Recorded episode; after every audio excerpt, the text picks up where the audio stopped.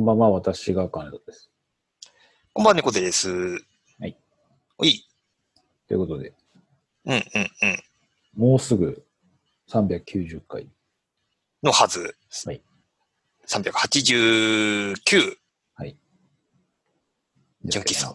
はい。うん。ですね。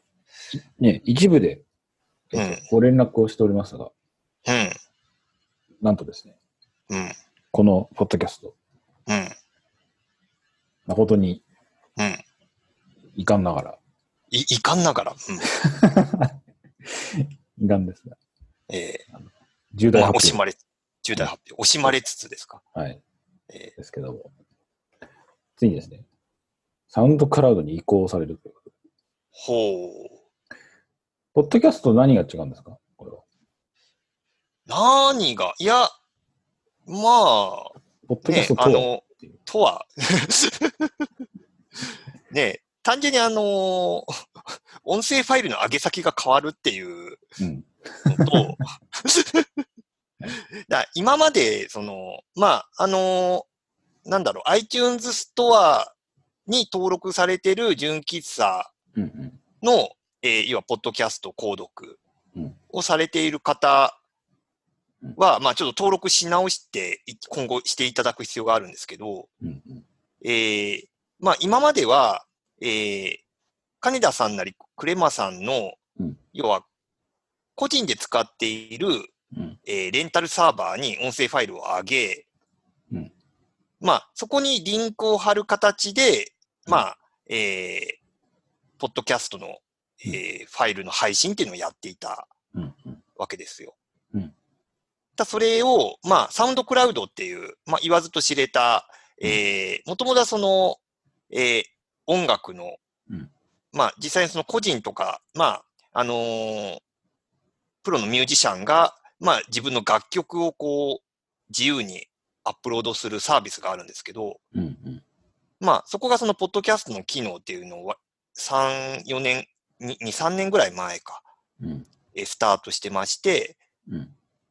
まあ、その、個人サーバーに上げるんじゃなくて、こっちにまあ、集約しようかとうん。いう感じですね。で、あの、サウンドクラウドの方でも、その、要は、ポッドキャスト用の RSS をうん、まあ、入ってくれるので、うん。まあ、あのー一応今、その iTunes ストアに、まあ、登録し直そうとしてるんですけど。あのーすでにサウンドクラウド用の RSS ファイルも生成されているので、おう。うん。そう、そうなんですよ。ちょっとあの、タンブラーの方には書いとこうと思うんですけど、うん。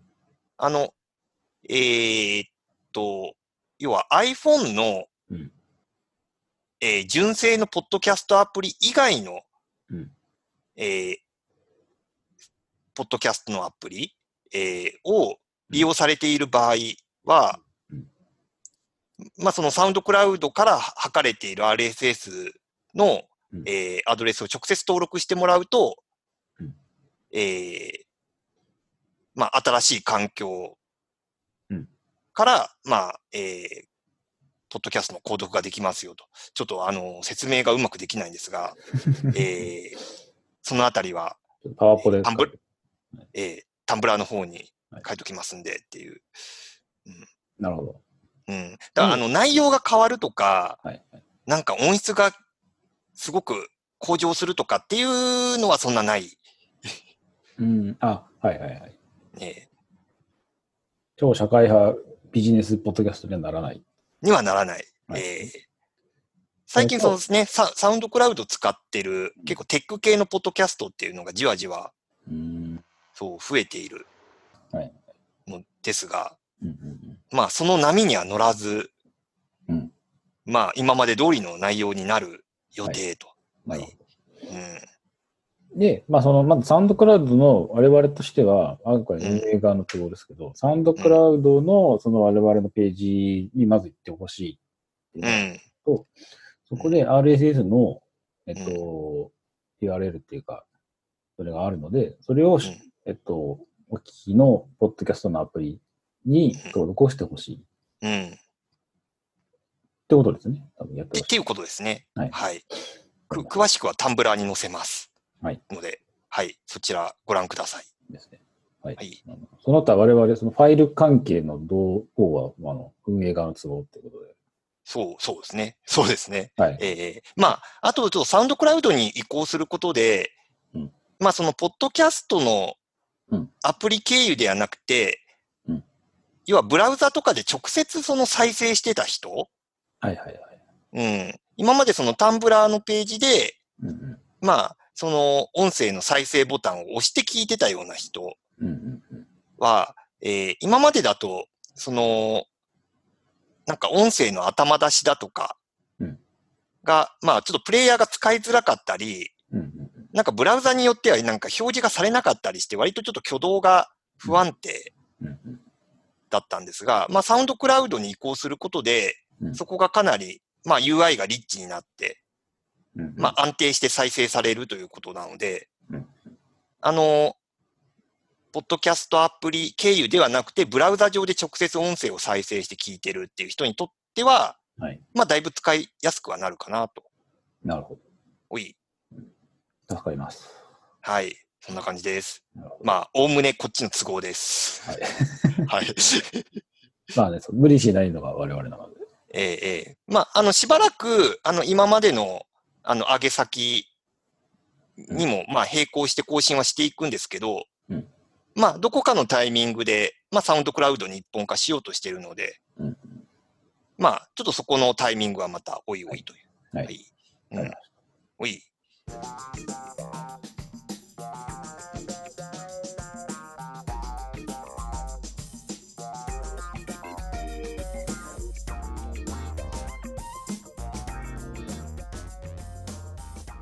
そんな。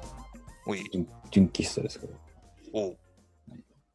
今週は気になるニュース今週、まあ、ね、あの、セブンペイ、はい。えー始まりましたね。その7月1日から、うんうんまあ、セブンペイと、まあ、セブンペイの話題にちょっと影に隠れてしまった感があるファミペイ、うんうんえーファミリーマートの、要はバーコード決済と。らこれが、まあ、えー7月1日にローンチして、うん。で、えー3日ほどしてセブンペイの方が、うん。えーまあ、えー不正利用だとか、もろもろ発覚して、えー要は新規登録受付が、うん。まあ、中止になっていると。うん。うん。うん。いきなりちょっと頓挫してるっていう、なるほど。まあ、例例の話ですね。うん。うん。セブンペイで当日に、ちょうど、あのー、なんでしょう。セブンイレブンに、うん。ちょうど昼前ぐらいかな。うん。お昼買いに行こうとと思っうん。て、うん。たら、セブンペイ始まりましたっていう、ちょうどアプリ開いたら出てた。うん。うん。あ、そっか、と思って、とりあえずアカウントだけ繋いだんですよ。うん。7個のやつと。はいはいはいはい。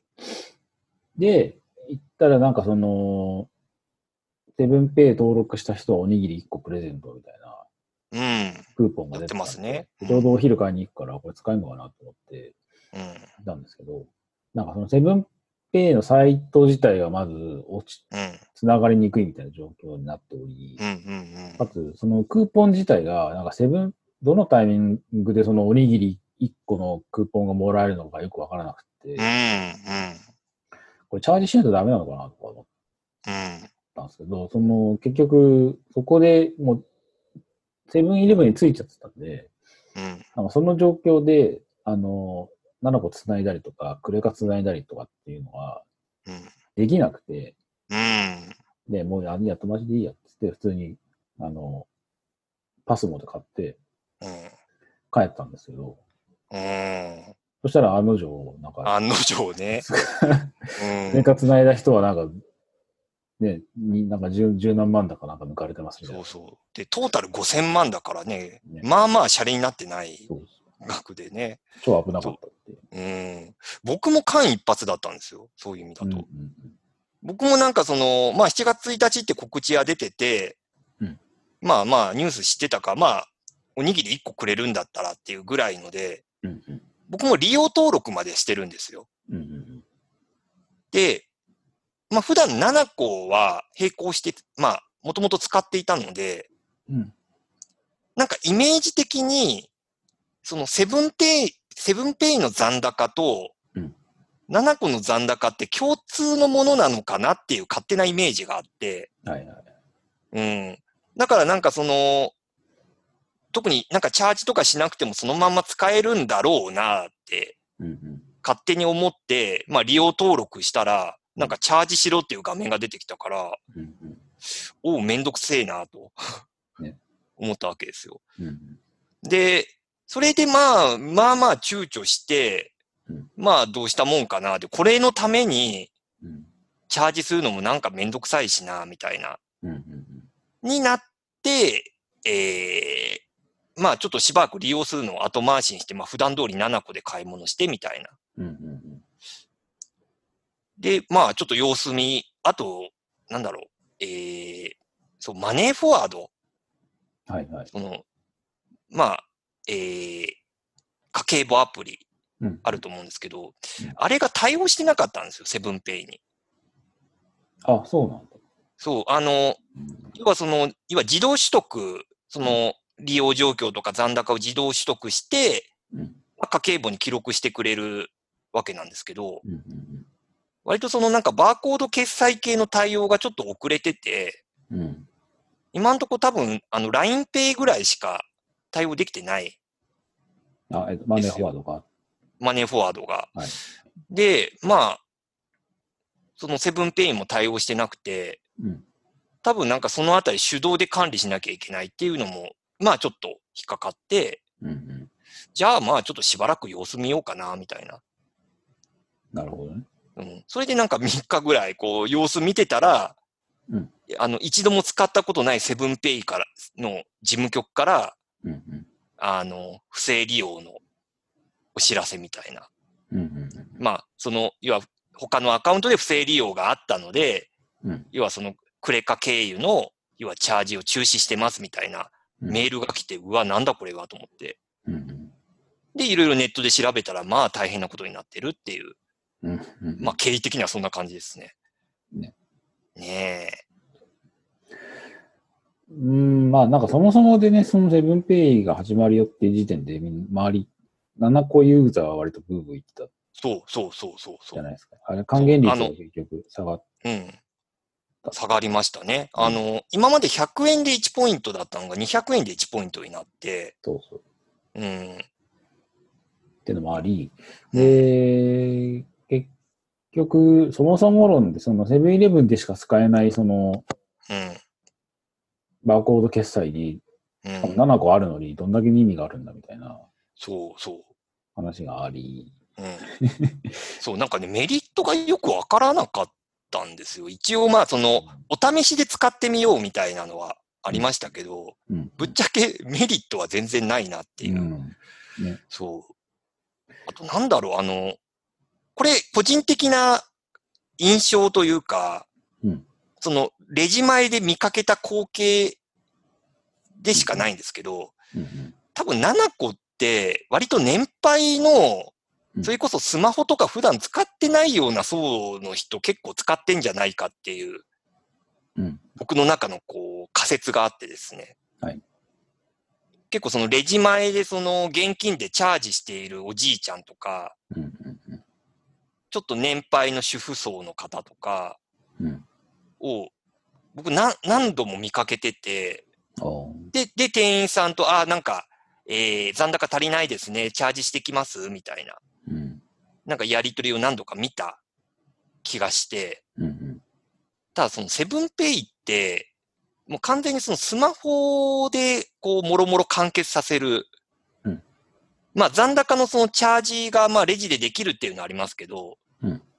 あくまでそのスマホでアプリ入れて登録、利用登録してっていう、もろもろのステップを踏まないと使えないっていうのがあるから、なんかその、なんかその還元率とかの、そのね、差別化もあって、なんかその7個からセブンペイに移行させたがってる感はうん。あるん、まあ読み取れるんですけど、うんその7個の利用層って果たしてスマホちゃんと使える人たちなのかっていうのがものすごく引っかかっていて、うんうんうん。ね、年配、年配の人使えんのかなっていう。うんうんそう、なんか、それで結果的になんかその店員に質問が行ったりしてなんか、うんうん店舗側にしわ寄せいかないかな、みたいな。うんそう。だからなんかその、そういう問題が発覚する前に止まってよかったっていうのもちょっと個人的には。あったり。うん。うーん、まあね、その7個自体でいいじゃん説もあるし、うん。まあ、年配向けの、あれとね、どうなんですよね。結構セブンイレブンでね、そういう買い物してるのはね、僕の周りだと、あの、なんかタクシー運転手が多いようなイメージがあああ、はあはあはる。うん。で、まあ、その人たちが7個使ってるのかは、まあ、人にもよるんでしょうけど、あんまスマホでこう、買い物してる人は見ないあ。うん。なあっていうのがちょっうん。とありつつ。うん。あれ、ファミペイは？どう？使、使いました？ファミペイはまだですね。まあ、うちの近所にそこまでファミリーマートがないから、ああ、そううん、っていうのもあるんですけど。うんファミペイは 100, 100歩譲って、うん知らないですけど、なんかその7個的なやつはなかったでしょ？もともとそうですね。だから他の ?T ポイントとかでしょ、T ポイントうんで、えー、まあ、もともとそのスイカとか、うん。うん要はその非接触の、えー決済は、まあ対応してるのと、うん。まあ、ファミマとかローソンはもう結構早い段階でバーコード決済系の対応はうん進んでて、うん多分 PayPay も LINEPay も、うん。あの辺の、まあメルペイとか、うん。最近出てきたような決済も、うん。まああらかた対応してたって感じうん。ですね。だから、だファミペイはファミペイで、うん。まあ今んとこその、まあ初日ちょっとエラーが出たりはしてたけど、うん。うん、まあ大きな混乱はないが、うん。えーそもそもね、その、コンビニ独自の決済を、うん要は他の LINEPay とか対応してる中、わざわざやる意味とは、みたいな。そうですね。ユーザー側からしたらちょっとよくわかんないっていうか。よくわからない。うんまあ、なんかその、ポイントが貯まりやすいとか、クーポンをたくさん配布するとか、一応なんか、うん呼び水的なものはあるんですけど、うんうん、で、で、みたいな。コンビニのあれはもういいよって感じしますね。どうどうなんだろうな。ペイペイは、うん、ペイペイはその外食産業とか、その小売りのね、中小の導入コストが安いっていううん、うん、ところで、うん。うん。割とうまくやったなっていうのは個人的にはそう。て。そうですね。なんか導入、まあ、この前のあの、熊本旅行の報告でも言いましたけど、うん。まあ、やたらそのペイペイのね、上りを見かけたっていう話もしましたし。だから多分あの、その、まあ、中小の小売りに対して、うん。まあ、要はキャッシュレスの、まあ、決済を導入させるっていうところでうまく普及させたっていうところもあるしうん、あとは多分その中国とかのアリペイとか、うん。ああの、まあ、要は中国の方の要はバーコード決済の普及率っていうのがすごく高いので、うん。まあ、インバウンドの、その、要は消費を狙うためには、うん。まあ、バーコード決済の普及っていうのが、まあ、不可欠だよね、みたいなところも、まあ、背景にはあって、まあ、なんかそういうところで、まあ、特に PayPay はそのあたり、なんか企画が、まあ、一緒なのかな？うん。なんかそういうのもあって、まあ結構普及してるみたいな。うんだからもともとなんか多分そういう背景があって、うん多分その店舗の導入のしやすさと、まあ今後のそのインバウンドの、そのお客さんの取り込みっていうところで、まあ早めにバーコード決済導入した方がみたいなのがまあ背景にあったという理解なるほどね。ですよ。ですよ。ただなんか、それを考えると、なんかその、コンビニ独自の決、ね、バーコード決済を入れるメリットってうん、果たしてみたいな。ね。うん。まあ、それだけちょっと個人情報を取りたいとか、うんうんまあまあ、あるんでしょうが、う。うんんなんかそれがまたこう、翻って、うん交通系 IC 最強みたいな、そうそうね。その、出てくるし、うん。うん。まあ、シェア的には確かにそうなんですけど、その、まあ、そのセブンペイがやらかした、その、なんでしょう。やらかしたっていうか、まあ、セキュリティホール的な。うん。だそれのリスク自体は別に交通系 IC も変わらない。うん、ね。うん。そこはまた論点がずれてるし。うん。なので、まあ、お客からしたら、まあ、その、ある程度の使いやすさを担保しつつ、その、堅牢なセキュリティで、うん。どこでも使えるのが一番いいですっていうのが、一応ベストな形だと思うんですけど、うん。ね、結局、まあ、噂だとなんかその乱立してるから、一部で、なんかその、企画を統一しようみたいな話があるともないとかっていう。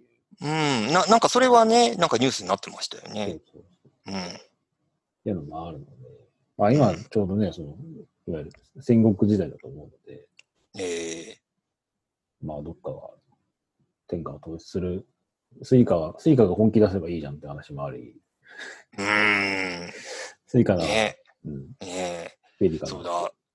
だからなんかね、その、スイカ最強説みたいなのがね、この、うん。まあ、セブンペイのやらかしの反動で、まあ出てきてはいるんですけど、うん。だスイカはスイカで、うん。まあ、まあ、安定してつね、利用されてるし、うんっ。ていうのはわわかるんですけど、うんまあ、今度はそのススイカ系のまたカードがうん、こう、交通各社というか、その、うん何でしたっけ？その、いイコカとか。な、早川県とか。ななんか、こう、乱立してて、で、モバイルスイカがあり、みたいな、うん。うん。そう、なんか、そう、スイカはスイカですごい分かりにくくないかっていう、うん。うん。うん。だその、安定はしてるんだろうけど、っていうう、ん。そう。あれでも大元の、その、フェリカの、あれは規格は一緒じゃなかった？一緒のはずなんですけどね。で、まあ、その、基本その同じシステムというか、だからパスモも、えーうんスイカも、うんまあ、同じ規格のものであれば、まあ、その、スイカの決済に対応しているところは、まあ、使えるっていうのは同じなんですけどね。ただなんか、こう、名称が統一されてないみたいなところで、はいはいはい。そう、僕なんなんだっけな、その熊本で、その、要は、あのー要は交通系 IC で、うん。その、買い物しようとしたときに、うん。普段コンビニでスイカでお願いしますってうん言うじゃないですか。その、うんまあ、 nanaco でとかスイカでとか。うん 向こうでスイカでって通用すんのかなって一瞬ちょっと戸惑うっていうのがあって、ああ、はい。そうむ向こうは向こうでその独自の名前のがあるから、うん。うん。あれスイカってわかんのかなと思って、うん。もうしょうがないからカード見せてこれでって言ったんです。うん。うん。うん。まあまあ、それで通じたからよかったんですけど、うん。うん。それね、パスモで、うん、うちのやつはあのオートチャージなんですよ。はいはいはい。京王のパスモのやつは、そのうん。オートチャージはそれ自体がクレジットカード機能を持ってるので、うん。単純にカード見せてこれでって言うとクレ、クレジットカード払いだと思われる。あー、なるほど。紛らわしい。そうか。そうそうあー多機能ゆえに。とかね。うんで、。あとなんかそのコンビニのその支払い方法の、そのうん、これができますって書いてある、ロゴ？そのスイカのロゴとか、パスモのロゴとか、うん。いっぱいあるんですけど、すげえなんかもう数が多すぎて、なんかすげえちっちゃくなってて、うん。普通になんかビザとかね、DCB とか、うん。それも、なんかその中にもう混ざり込んじゃってる風になってるから、うん。結構ね、あの、えこれってここで使えるんだっけ？みたいな確認がね、結構なんかしづらくなってきてる、うーん。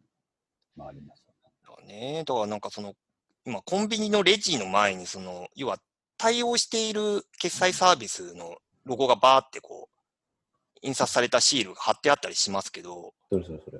うん。うん、そうそうそう、あれですよね。うん、こうすげえちっちゃくなってる。ちっちゃい 探探しにくいみたいな。で、またお、その、まあ、そのレレジの種類にもよるかもしれないですけど、結局なんかその、対応してるサービスを、こう、店員が探さなきゃいけないみたいな。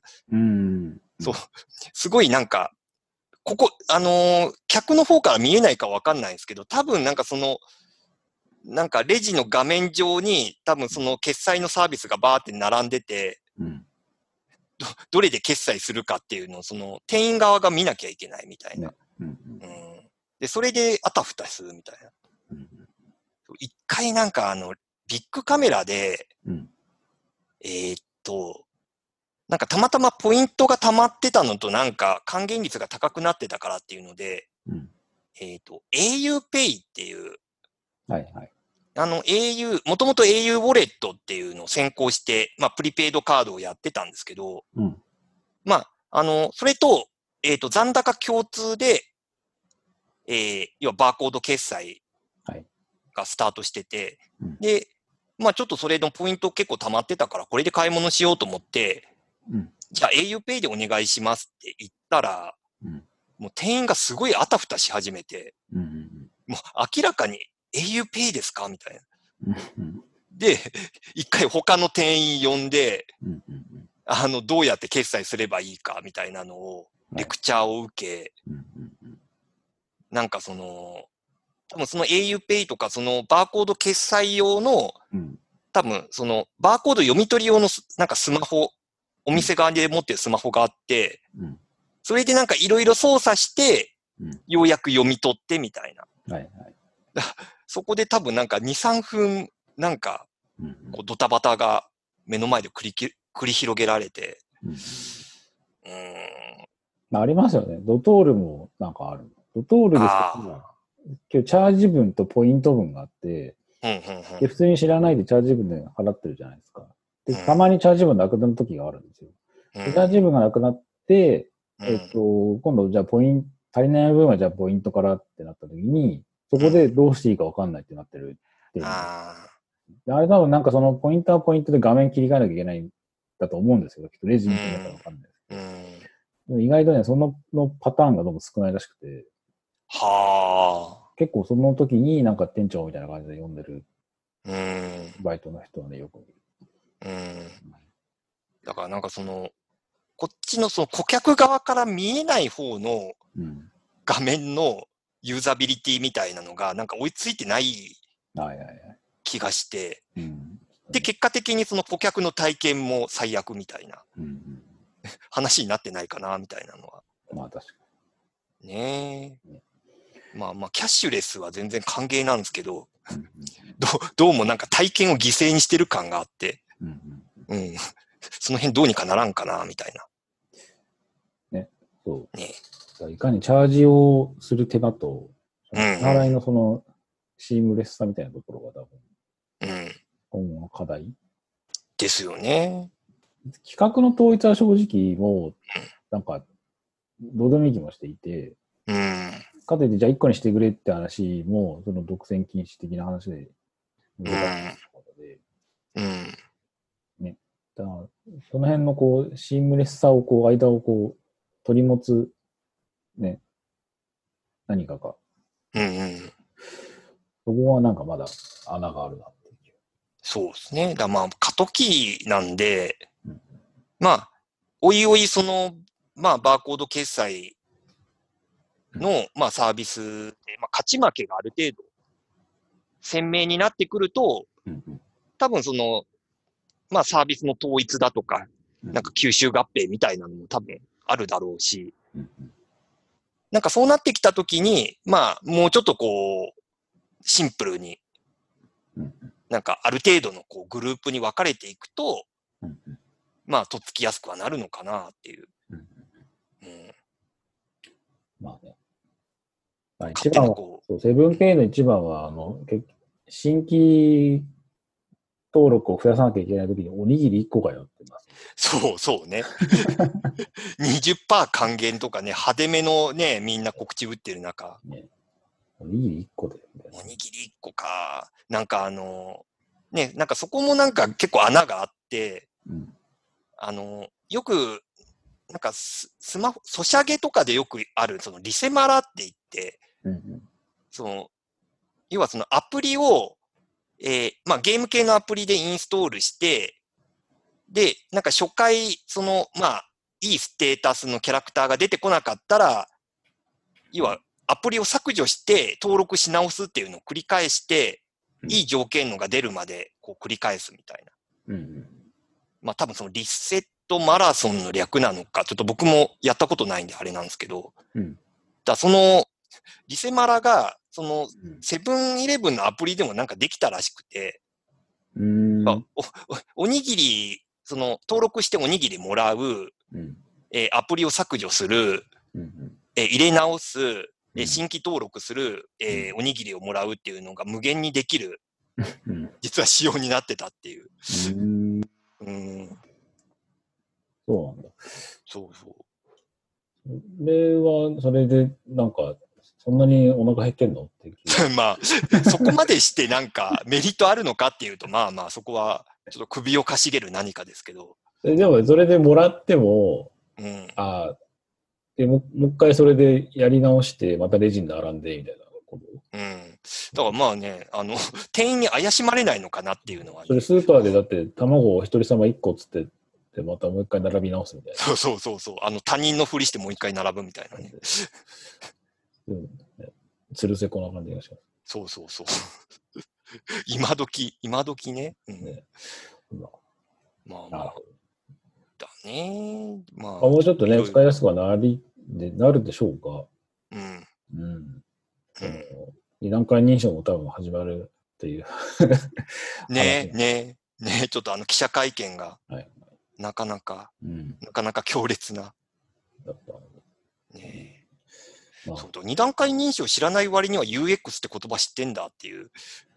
ああ、そうか。ななんか、そう、ら、僕もちょっと全全部見てるわけじゃないですけど、なんかう、んなんかフレーズとして出てきたから、ほうと思っうんうんまあ、なんかどっか WBS かなんかでて。ね聞いた話なんかえ。うんうん。